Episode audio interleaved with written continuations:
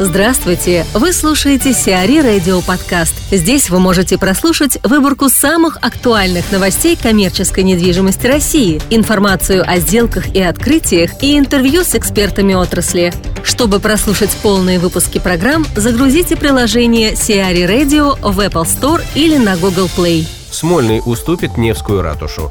Администрация Санкт-Петербурга может переуступить право выкупа у ВТБ Девелопмента здания Невской ратуши за 14 миллиардов рублей. Пока власти договариваются о рассрочке на 10 лет, но даже 1,4 миллиардов рублей в год для городского бюджета являются слишком тяжелой ношей. Среди потенциальных покупателей называют «Газпром», который ищет дополнительные помещения в Петербурге, так как площадей в Лахте-центре компании недостаточно. Покупка площадей «Газпромом» может дать импульс второй очереди бизнес-центра за счет привлечения новых арендаторов. Напомним, проект Невская ратуша реализуется с 2006 года. Сначала помещения площадью 115 тысяч квадратных метров должны были достаться Смольному по цене 10 миллиардов рублей. Однако впоследствии стоимость индексировалась. В бизнес-центр должны были переехать 9 комитетов и 15 управлений служб.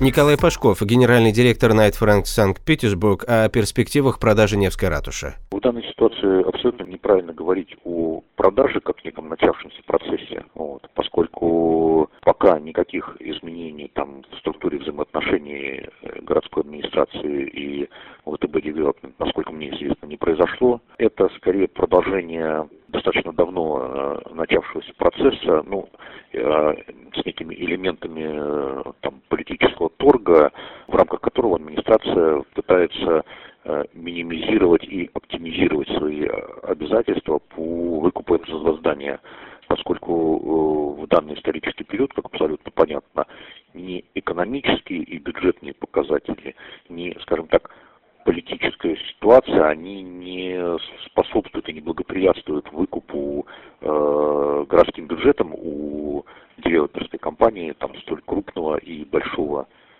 и дорогого здания для размещения там чиновников. Как мы знаем, у нас сейчас политический момент, чтобы э, состоит в том, чтобы ограничивать э, затраты на там, содержание государственного аппарата, роскошные машины, там новые офисные здания и прочее, прочее. Вот. И политический момент он благоприятствует для того, чтобы провести очередной раунд торга с э, девелопером по условиям выкупа. Но, э, собственно говоря, если говорить о том, когда и если все-таки дойдет до поиска покупателя, то это, конечно, непростой процесс в силу того, что здание очень большое по площади для петербургского рынка. Оно очень дорогое, поскольку качественно хорошо построено, и оно пустое, там нет арендаторов.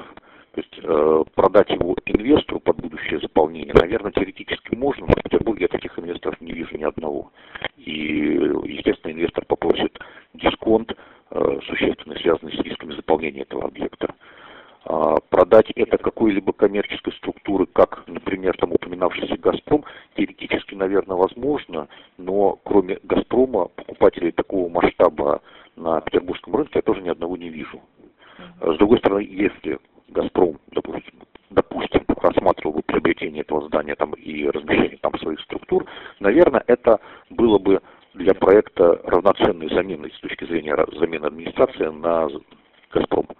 Вот, поскольку это тоже крупный такой якорь, который дал бы в том числе импульс для дальнейшего развития этого проекта и строительства следующих очередей бизнес-центров. На рынке может появиться новый онлайн-ритейлер – Бывший руководитель логистического дивизиона Dixie Алексей Танаев собирается запустить новую сеть онлайн-гипермаркетов Foodbuyer в Петербурге и во всех российских городах-миллионниках. В запуск сети, который будет работать по принципу интернет-магазинов с доставкой покупок на дом, планируется вложить около 9 миллиардов рублей. Бизнесмен рассчитывает достигнуть оборота порядка 570-650 миллиардов рублей в год, что сделает его третьим российским ритейлером после «Магнита» и X5 Retail Group по этому показателю. В настоящий момент компания готовит программное обеспечение, ищет распределительные центры и формирует базу поставщиков. S7 выходит на европейский рынок. Группа S7 создаст на Кипре новую авиакомпанию для перелетов в зоне Евросоюза. Для нового проекта выбрано название Charlie Airlines, обыгрывающее сленговое обозначение киприотов в Великобритании. Партнером S7 в новом начинании станет кипрская сторона, а не российские компании. Авиакомпания с первоначальным парком из двух самолетов начнет работать уже в конце 2016 года. Синема Парк купит формулу кино. Киносеть «Синема Парк», принадлежащая Саиду Керимову, покупает «Формулу кино». Керимов-младший выкупил компанию «Синема Парк» у Владимира Потанина в 2014 году. Контрольный пакет акций «Формулы кино» около 75% принадлежит подразделению «Альфа Групп» инвестиционной компании А1. Остальные акции – одному из основателей сети Владимиру Захарову. Общая емкость двух сетей составляет около 14% кинотеатров в России.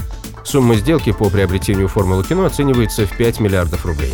Ожидается, что сделка будет закрыта к 15 марта. Пока владелец не планирует ребрендинга, обе сети продолжат работу под своими вывесками.